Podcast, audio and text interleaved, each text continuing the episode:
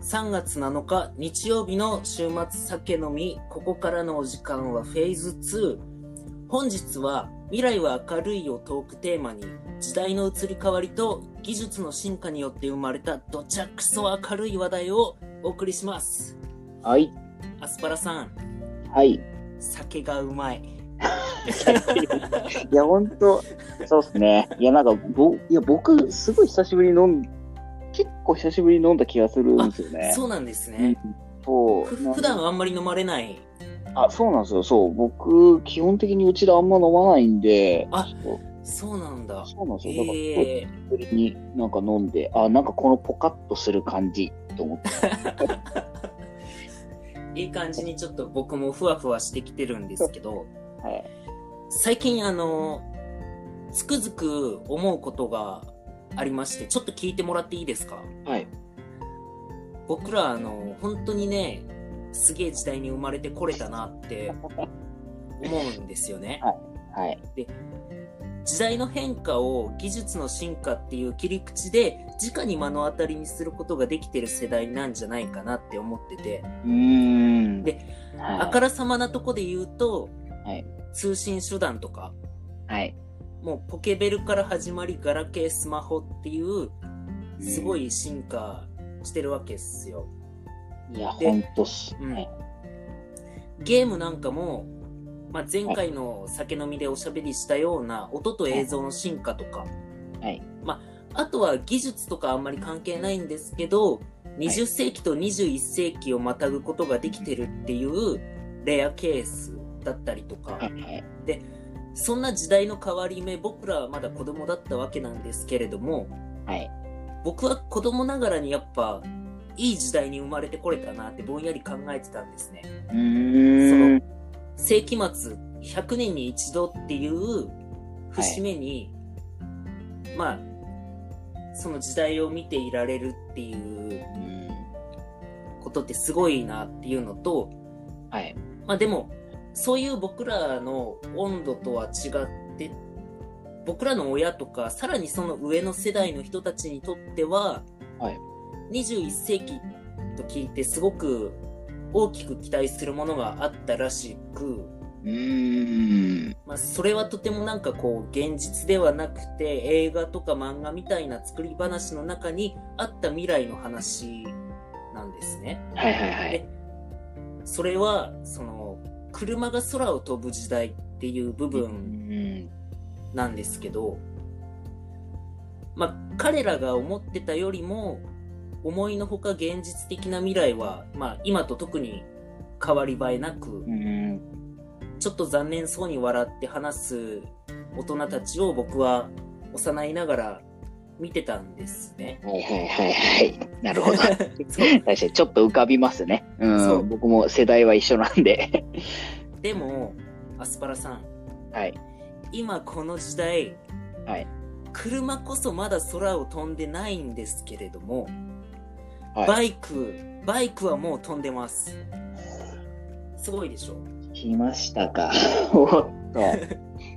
ジェットパックって知ってますあー、なんか、はいはいはい。なんあとなくのですけど。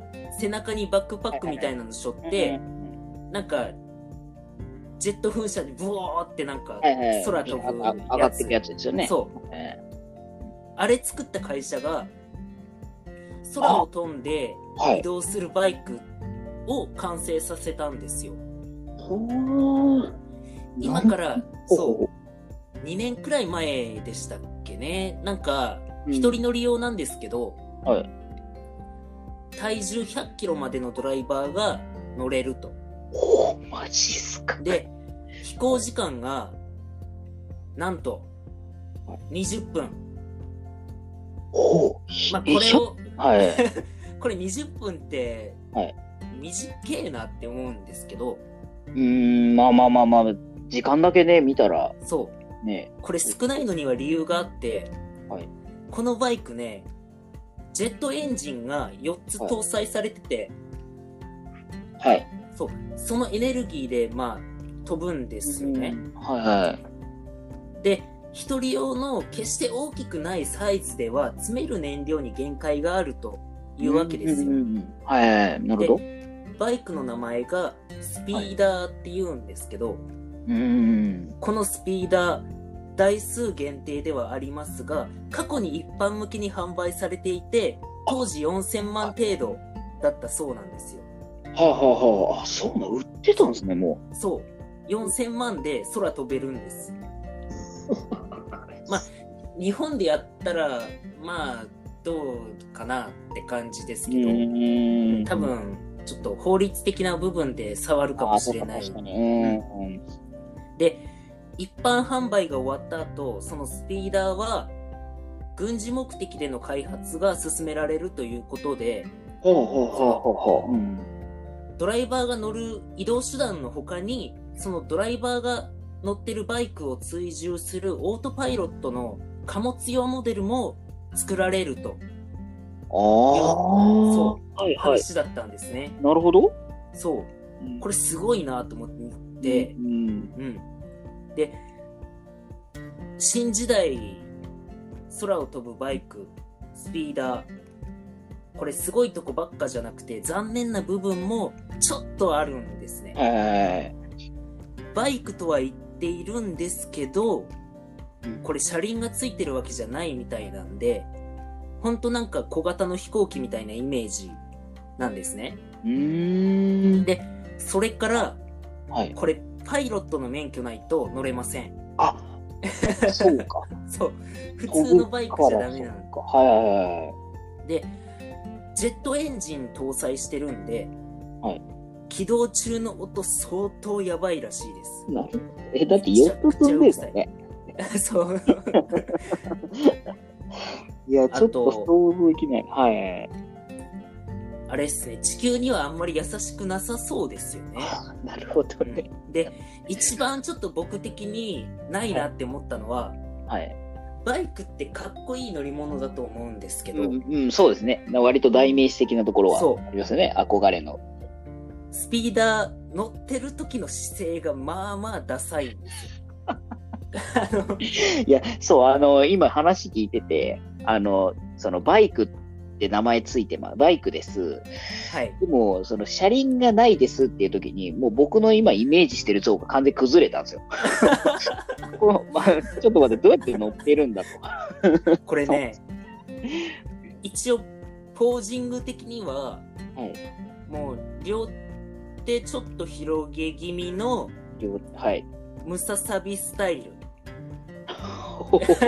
あの、 はい水中スクーターみたいにうつ伏せになって、はい腹ばいになる、もうその姿は、もうムササビか、あるいはモモンガかもしれないぐらい、なるほどね。ちょっとね、かっこよくはないんですよね。 確かに。あれ、すごい乗りたいの対象では少なくともない。でも、でも、すごくないですか一応バイクっていうくくりで空飛ぶんですよ。いや、でもそうっすよね。いだからや、ちょっと、はいはい。これ乗ったら湖の上とか海の上普通に移動できるんです。うん、いや、そういうことですよね。絶対に。わーってことはうわ、すげえな。でもね、僕が今日お話ししたいバイクはこいつじゃないんですよ。マジでまだある。真地いる。そう。気持ちちょっと残念なこいつじゃないんですよ。いや、こいつもすごいですはよい。すごいんだけど、もっとすげえバイク作った人たちがいて、ほうほフランスの乗り物メーカー、ラザレスっていうメーカーがあるんですけど、はいそのラザレスが完成させたのが、はい空陸両用バイク。うほう。おおっそう。と LMV496 っていうバイクなんですけど、このラザレスってメーカーは、水陸両用の車両なんかを作ったり、有名なフランス映画、タクシーシリーズに出てくる車両のデザインを担当したり、え結構え。ね、コアなファンが多いらしいんですうね。んうん、はいはで、今回そのラザレスが完成させたものが、はい普段はめちゃくちゃでかいかっこいいバイクなんですよ。もう普い。通に。うんうんうめんちゃくちゃかっこいい。で、前と後ろに車輪がニコニコで4つついてて、うーん、はいはいはい。なるほど。で、空飛ぶモードになった時に、その車輪が横に90度稼働して、ほほう。そう、ホイール部分に搭載されたガスタービンが1分間に9万回転することによって、まあ、あの、ドローンが浮かび上がる要領であ飛び上がはるいはい。というわけなんですね。すげこえ。れ、すごい。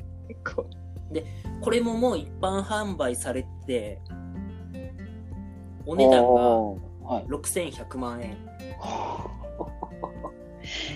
なかなかあの値段なかは、なか、なかなかですね。いや、まあまあまあまあまあ、まあ、さっきのね、スピーダー4000万なら、な んか、まだ納得できる感じはしないな。見た目めちゃくちゃかっこいいし、その、うんトランスフォームそうっすよね。いや、そうだ、本当に。そうですよね、本し当。て6000万ってすごいちょっと持ってみたい気持ちはありますよね。いや、そうっすね。いや、それは、もう、これはもう完全に、あの、憧れられる。ただあのまだその浮かぶっていう力をゲットはしましたけど、はい自由自在に飛び回るところまではちょっとまだいかないみたいで、ああ、そううなんだんな、るほど、受けるそうそうまでというか。ちょっと浮いて、はいまあふわふわできますよっていううーん、ああ、そっか。はい難しい。でこれねラザレスのはい空飛ぶバイクで検索するとそのトランスフォームする動画見れるんで、えぜひちょーっとどっかのタイミングで見てみてもらえるとめちゃくちゃかっこいいすごいかっこいいんですよあ、ちょっとそれ、はい見ますわ。僕さっき、しれっと聞きながら、あの、メーカーと型番をメモったんで、さすうがわ、ちょっとこれ楽しみだ。それ若干気のせいかな職業病入ってますか ね いや、でも本当気になってた。いや、でもね、あるかもしれないしね。 そうねこれ打っとけば間違いないっていう。そうもうあのそういう時代来てるんですよねすごいな。いや、本当に。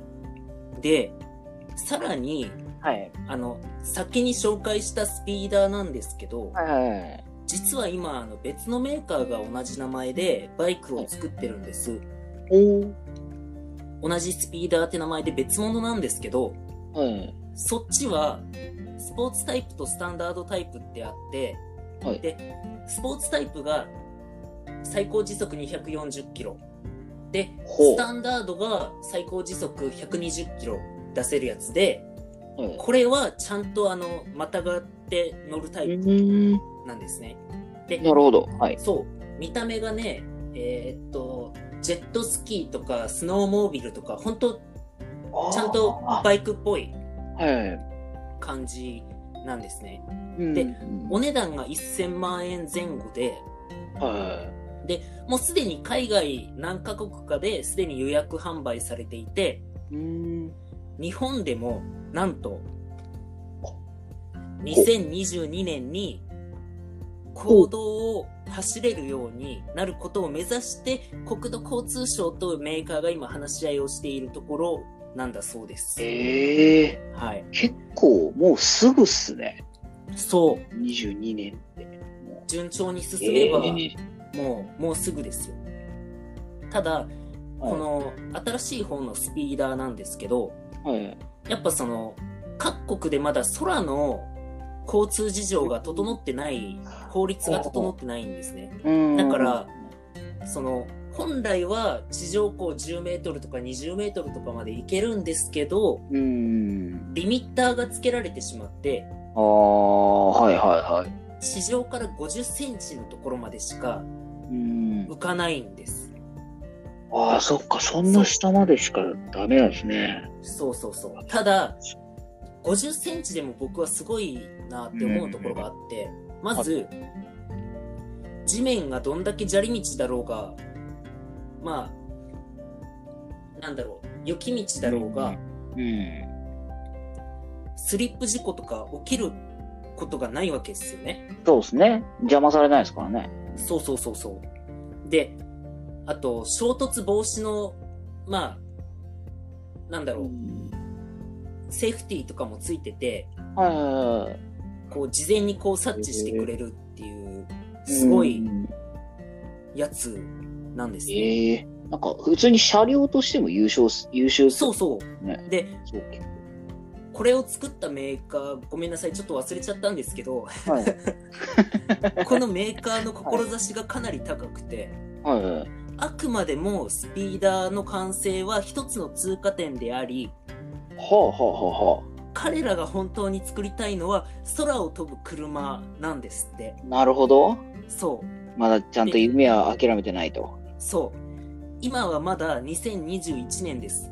21世紀のどこかでもしかしたら車が空を飛ぶ時代来るかもしれません。すごいでしょいや、ちょっと、すなんか説得力ありますよね。ね本当に、そうですよね。だって、まだ4分、5分の1過ぎたぐらいえ。そうそうそう。しょって考えたら、確かに十分ありえますもんね。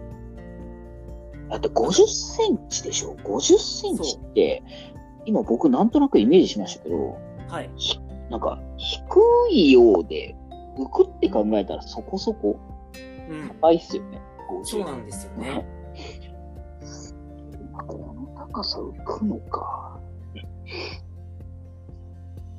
ただ僕はあの、はちょっとあの昔からネガティブなところがあって、まあ、はいはい心配性というか、ああ、あの、船乗ったら沈むんじゃないかとか、飛行機乗ったら落ちるんじゃないか とか、電車乗ったら脱線するんじゃないかって思うタイプなんですよ。ああ、なるほど。これね、うん、もし海とか湖の上をじゃあ探索しようって言った場合、はい。万が一にもエンジントラブルなんて起きたら、もうもうもうもう大変もなこと。う、やばいっすね。もうだってもう、これ死んじゃうよね。もっていうう、ちょ。っと、ザブ ンが。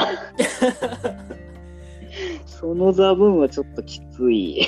ザブン。うライフジャケット着てないとやっぱーん、辛いもんがあるなってちょっと思いました。い確かに。やでもどねこ、うん。うん。なんか、どこどうでどういうふうにね、楽しむかっていうふうなね、結構まだ詰めなきゃいけないかもしれないけど、そうですね。結構それが始まったっていうのは、なんかそ、やっぱワクワクしますよね。すごいでしょうん。いや、ちもうょっねとすごいな。来てるんですよそういう時代ただその、まあ、いわゆるホバーバイクってやつですよね、はいはいはい。うんこれが実装された時にはい必要な免許ってどうなるんだろうっていうところとかもあすごく興味があ、うん。あ。る、今後の、まあ、時代の進化うん、がとても楽しみになる明るいニュースでしたいやー、はいありがとうございます。 素晴らしい。いや、そうだ、そうだ。もうね、は浮く いって、ちょっと夢じゃないですか。そうね本空当飛ぶに 飛ぶとかねそうそう、飛ぶとか浮くとかって。なんだろう、あの、ちょっと規模めちゃくちゃちっちゃいけど、 あうんドラえもんちょっと浮いてるって知ったとき、すごいワクワクして自分を思い出しましたね、なんか。ドラえもんあ、なんかね、ドラえもん浮いてるらしいですよ、あれ。え、あいつ、あいつ浮いてるのあそう、あの、なんだ、えあんまりきっちり描かれてないけど、あの、はめちゃくちゃうっすら浮いてるらしい。い。 嘘、はいすごい。そう、なんかすごい、それさ、えずいぶん前だけど知ったときに、うわ、なんか、そう、 ドラえもんすげえって、すげえ思った記憶がある。その設定、いるあなんでだっけな、そう、僕も、なんか浮いてる理由まで忘れちゃったんですけど、なんだうっけな、そう。 いや、確かにそれだったらそんな転ばなくて済むしな、みたいなね、さっきの、ね、スリップ事故じゃないけど、そう、 あの、ん。なんかあれすごい思い出して、やっぱワクワクするもんだなと。やっぱもしかしたらそういうところを、昔からやっぱりこう、空を飛ぶっていう技術に憧れててたのかもしれないですよね。ねえ。だって、うんいまだに、ね、この技術が進歩してる中、鳥人間コンテストあんな盛り上がってんすから ね。ほんと。よくあるやっぱ飛ぶって夢あるんですよ。それな。 夢。